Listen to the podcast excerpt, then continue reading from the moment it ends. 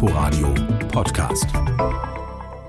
Wälder, liebliche Täler und gute Luft. Der Schwarzwald lockt zu jeder Jahreszeit Erholungssuchende an. Ob zum Skifahren oder zum Wandern. Dahin geht's heute in unterwegs. Am Mikrofon begrüßt sie Tina Witte.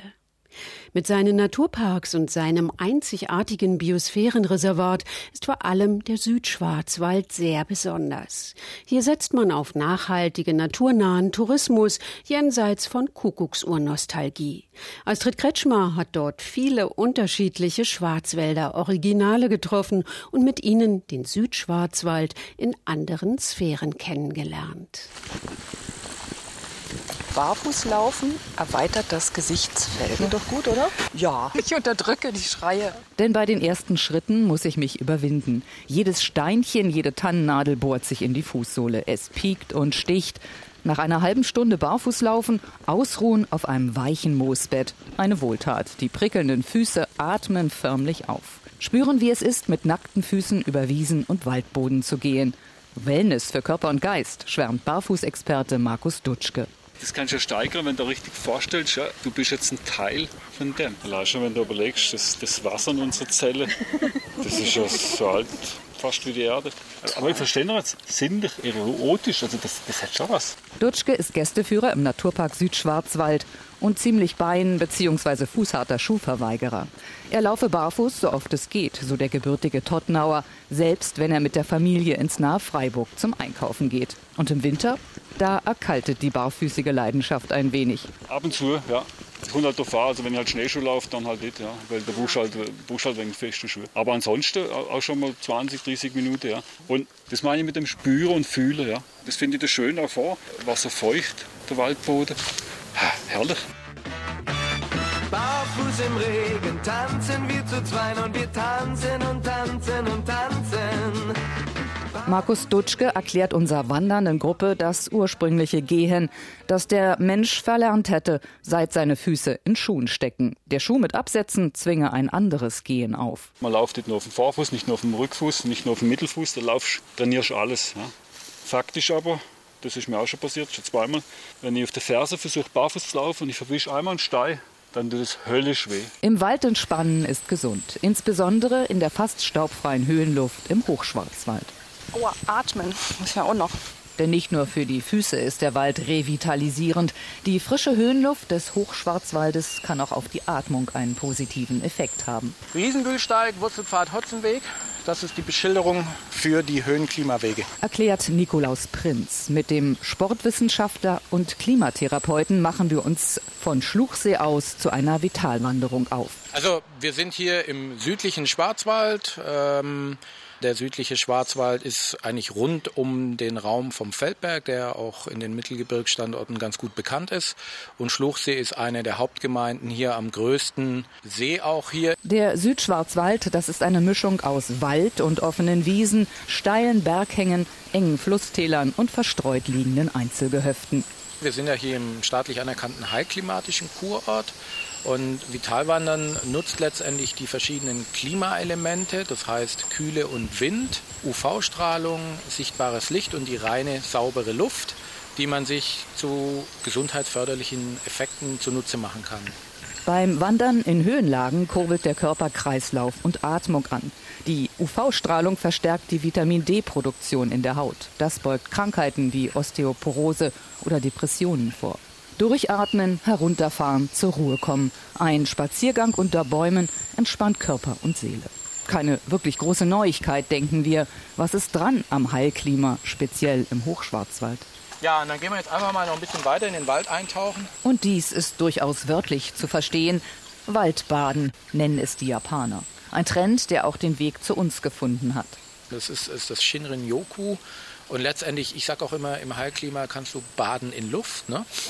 Und wenn ich das Bad in der Luft noch mit einem Waldbad verbinde und gegebenenfalls mit einem Waldbademeister, der mich noch anleitet, ja, umso besser. Und ähm, von daher, ja, das Waldbaden ist wirklich so, ich glaube, es trifft das richtige Wort, um das Kopfkino angehen zu lassen.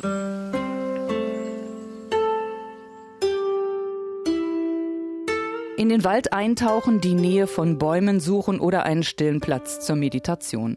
In Japan gilt das als Therapie, erzählt der deutsche Klimatherapeut. In Japan pflegen die Menschen traditionell ein enges Verhältnis zum Wald. Professor Quinn Lee von der Nippon Medical School in Tokio gelang es in einer Studie nachzuweisen, dass die Kraft der Bäume sogar wirksam vor Krebs schützen kann. Der japanische Wissenschaftler untersuchte sogenannte Terpene in der Waldluft und deren Wirkung auf den Organismus. Und diese Terpene, das ist ja auch das, was man sich beim Waldbaden für uns, weil das sind Stoffe, die der Körper genauso aufnehmen kann, zunutze macht. Und da ist wohl nachgewiesenerweise, wenn du drei bis vier Stunden im Wald einen Waldspaziergang machst, dass du dann zwei Wochen erhöhte weiße Killerzellen im Körper hast. Waldbesucher atmen antibiotisch wirkende Abwehrstoffe ein, die die Pflanzen gegen Schädlinge freisetzen und dies stärke das Immunsystem. Das Waldbaden weit mehr als eine Luftnummer. Weil Baden in Luft versteht nicht jeder. Genauso das Thema Waldbaden. Wir sind ja heute einfach als Gesellschaft so weg von diesen Themen, dass wir wieder lernen müssen, herangeführt zu werden an die Natur. Warum ist der Wert Natur heute so hoch? Was kannst du in der Natur sein? Du selbst im Hier und Jetzt. Es bewertet dich keiner. Es verurteilt dich keiner. Und was passiert bei uns in der Gesellschaft? Ja, so von wegen Entschleunigung aber bitte schnell. Moos, Blätter, knackende Äste, die gute Luft. Die Wälder des Hochschwarzwaldes sind auf Höhen von 800 bis 1500 Meter gelegen. Sie sind daher natürliche Wellnessoasen mit einem Heil- und Schonklima. Bester Beweis sind die Bäume. Auffällig sind die Äste mit einer Art zottligem Gestrüppbart. Das sind Bartflechten. Ein gutes Zeichen, erklärt Nikolaus Prinz. Und die Bartflechte ist die Zeigerart, genauso wie die Köcherfliege im Wasser für besonders gute Luft. In Dortmund im Park werden Sie es nicht finden, aber hier oben fast überall. Mein Freund, der Baum ist tot,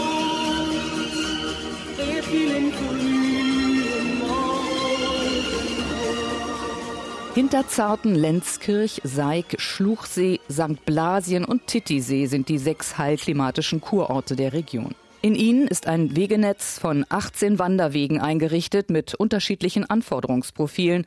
Es ist also für jeden etwas dabei. Wer meinen Dialekt nicht versteht, sagt's einfach, gell? Aber das gehört irgendwie zusammen. Kräuter und Dialekt gehört zusammen, gell? So wie Kräuter und Gertrud Kaltenbach. Auf der Tour mit dem Kräuterwible erfahren wir fast alles über die Kraft der Wildkräuter bei innerlicher Anwendung. Und ich gehe zwei, drei Schritte raus und kann was Einfaches, was Leckeres äh, suche. Mein Motto ist eh, mit wenig was Leckeres zu machen. Die Mit-60erin lädt zu Kräuterwanderungen auf ihrem idyllisch gelegenen Krummenholzhof bei St. Mergen. Ihre Mutter hat sie in die Kräuterkunde eingeführt. Das meiste hat sie sich selbst beigebracht. Das erste Gebot, wenn ich also mit Kräuter arbeite, das erste Gebot bei den Kräutern ist, äh, ich esse nur, was ich kenne und das ist ganz wichtig. Gell? Das ist genauso wie bei den Pilze. Manche Kräuter esse ich nur einmal. Gell? Der anschließende Fußmarsch ist eher ein Schlendern. Gertrud Kaltenbach bleibt oft stehen, zupft da und dort ein Pflänzchen aus und lässt uns auch probieren. So kosten wir also pure Brennnessel und erfahren, gegen was dieses Kraut alles gewachsen ist. Brennnessel tut mir gut von Kopf bis Fuß. Alles, was drin ist. Gell? Brennnessel ähm, ist äh, blutreinigend und weiß Gott was, hat ganz viele Inhaltsstoffe. Und was auch noch ganz toll ist, es hat Eisen. Wenn ich viel müde bin, sollte ich Brennnessel essen oder Tee trinken. Wie praktisch, wenn man so eine grüne Apotheke vor der Haustür hat. Vom Löwenzahn bis Bärwurz oder dem Gärtnerärgernis Gersch. Beim Giersch heißt nicht ärgern, sondern essen. Und zwar, das ist ein ganz tolles Kraut. Also wer im Garten hat, esst es einfach mal, gell? Und die junge Blättle, die schmecken echt lecker, weil äh, der Giersch ist entsäuernd. Wo finde ich das? Ist gut gegen Gicht und Träumer. Gertrud zeigt uns Spitzwegerich, Wiesenlabkraut, wilde Möhre, Schafgarbe bis hin zum Storchenschnabel oder dem kleinblättrigen Weidenröschen. Und für viele Wildkräuter und Heilpflanzen gibt es noch eine originelle Zubereitungsart, wie für den Bärwurz-Wiesenbeerenklau. Wenn die Stängel dicker sind, tue ich das in Stücke schneide, tue es paniere wie Schnitzele und frittiere, dann habe ich Wiesenpommes. Kräuterwanderung plus Imbiss mit dem Kräuterwieble Gertrud Kaltenbach. Ein nachhaltiges Erlebnis. Nachhaltig in vielerlei Hinsicht ist auch die nächste Begegnung mit einem Schwarzwälder Original. Biolandwirt Manfred Knobel hat gerufen und eine ganze Viehherde setzt sich in Bewegung. Ein Bild für die Götter.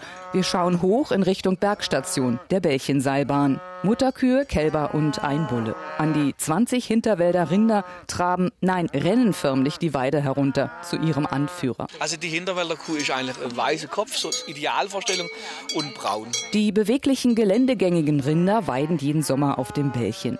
Der ist mit seinen knapp über 1400 Metern der drittgrößte Berg im Südschwarzwald nach dem Feldberg und dem Schauinsland, dem Hausberg von Freiburg. Auf dem Gipfel des Bällchen bieten sich bei schönem Wetter in alle Richtungen herrliche Ausblicke, erklärt Walter Kemkes, Geschäftsführer des Biosphärenreservates. Wir blicken dort nach Süden in die Schweiz und auch wenn man es heute nicht sehen kann, Sie müssen uns das jetzt glauben, dass man das Berner Oberland und Eiger Mönchen Jungfrau, also die 4000er, äh, wenn es nicht so diesig ist, ganz klar und scharf von hier erkennen kann.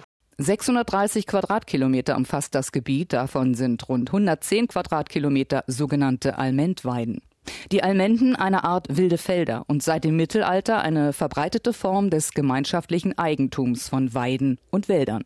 Nur sehr vereinzelt konnte diese alte Form überleben, im Südschwarzwald, aber auch im Alpenraum oder auf der schwedischen Insel Gotland. Wir sind aber mehr Landschaftsaufhalter wie Landwirte erklärt Manfred Knobel. Denn der Bauer vom Bällchen trägt zur Landschaftspflege bei. Die Tiere halten durch die Beweidung die Landschaft offen. So sind die für das Gebiet typischen Weidbuchen entstanden und auch viele andere Pflanzenarten. Sogar der Auerhahn lässt sich in dieser Kulturlandschaft sehen. 44 Tiere sind im Sommer auf dem Bällchen, mehr oder weniger sich selbst überlassen. Im Winter geht es runter in die Ställe. Aber sonst geht es der Kühe sehr gut. Die nehmen gute Zunahme, obwohl, wie gesagt, wir alle gelacht haben, weil das minderwertiges Futter ist. Aber da sind halt solche Gräser dabei, wo man unten im Tal nicht hat. Das heißt, es ist halt ein bisschen was anderes. Sie geben vielleicht nicht so viel Milch wie im Tal, aber dafür bessere Milch. Und wir beweiden das eben mit Mutterkühen. Das heißt, die, die Mutter läuft mit dem Kind. Das ist dann ein Kalb im Frühling, wo so acht Wochen alt ist, laufen wir hier hoch dann und es sauft dann bei der, bei der Mutter den ganzen Sommer über die Milch. Also wir brauchen nicht hier hochfahren jeden Tag zum Melken. Und ein Bulle sorgt für Nachwuchs. Es ist eine Kuh dabei, wo kein Kalb hat. Alle anderen Kühe haben alles ihr Kind dabei. Die ist. Also der Bulle hat letztes Jahr super Arbeit gemacht. Ja. Sehr gut. Jetzt hoffen wir, dass, es, dass er jetzt gerade auch kräftig. Ja. Landwirt Knobel verkauft das feinfaserige und zarte Fleisch in 10 Kilo Paketen in seinem Hofladen in Eitern und auch im Internet per Kauffounding. Landschaftspflege und Erhalt einer alten Nutztierrasse. Landwirtschaft und Naturschutz müssen kein Gegensatz sein. Doch leben kann Knobel von seiner Arbeit nur schwer. Ich arbeite auch noch 30 Prozent bei den Elektrizitätswerken. Meine Frau schafft auch noch halbtags in einer Firma. Also davon lebe ich immer relativ. Mit Förster Klaus Giller wandern wir im Bannwald Schwarzhalde. Ein Gebiet, das schon seit Jahrzehnten nicht mehr wirtschaftlich genutzt wird. Wir kreuzen den Rappenfelsensteig. Von hier aus geht es hoch zum Rappenfelsen. Da steigen wir jetzt ein in diesen äh, ältesten Bereich dieses Waldes. Das ist eigentlich der Bereich, der am Urwald ähnlichste ist, weil er ist innen drin so steil und unzugänglich, dass man da seit langer Zeit keine Holznutzung mehr drüber hat. Der Ausblick geht auf die typischen dichten, immergrünen Wälder. Einfach schön. Fichte, Tanne, Buche und Ahorn, auch zum Teil Eiche. Der typische Schwarzwald, Bergmischwald, aber wesentlich Nadelholz. Und je tiefer es in den Wald geht, umso mehr wird klar, warum der Schwarzwald mit den Märchen der Gebrüder Grimm in Verbindung gebracht wird. Dunkel, märchenhaft, verwunschen. Hier macht der Schwarzwald seinem Namen alle Ehre. Kommt von den Römern. Also die Römer, äh, die sind andere Wälder aus Italien gewohnt gewesen, haben den Schwarzwald durchquert auf ihren Heerstraßen, die sie baut haben. Und äh, für die war der Schwarzwald, wie soll ich sagen, eine ein, ein unwirtliche Gegend. Und die haben diesen Namen Silva Nigra, also Schwarzer Wald auf Deutsch, äh, geprägt und seitdem heißt es Schwarzwald, Schwarzwald. Lange ist das her. Inzwischen lockt der immergrüne Wald zum Wandern und zu Waldspaziergängen. Baden unter Bäumen, Natur erleben. Der Schwarzwald ist mehr als Bollenhut, Schwarzwälder Kirschtorte und Kuckucksuhren, aber auch nicht weniger. Man besinnt sich auf das, was den Schwarzwald einzigartig macht, seine Ursprünglichkeit und dazu gehören auch die eingeführten Marken liebevoll gestaltete Pensionen oder Hotels und Restaurants, die mit der Küche aus der Region werben. Die Trachtenaccessoires bekommen neue Designs, ebenso die Kuckucksuhren. Also nicht abschrecken lassen vom vermeintlich von außen altmodischen Charme der Gasthäuser. Nach der Bannwaldwanderung geht es ins Gasthaus zum Hirschen im Örtchen Grafenhausen. Neben der guten regionalen Küche mit einem frischen Tannenzäpfle zeigt die vielleicht berühmteste Uhr der Welt, welche Stunde in der Urlaubsregion Südschwarzwald geschlagen hat. In anderen Sphären durch den Südschwarzwald. Es lohnt sich. Astrid Kretschmer über ihre Reise durch den Südschwarzwald. Mehr Informationen zu dieser Sendung finden Sie online unter inforadio.de slash unterwegs. Und die Beiträge dieser Sendung können Sie auch jederzeit in der ARD Audiothek nachhören. Danke fürs Zuhören. Am Mikrofon verabschiedet sich Tina Witte. Inforadio Podcast.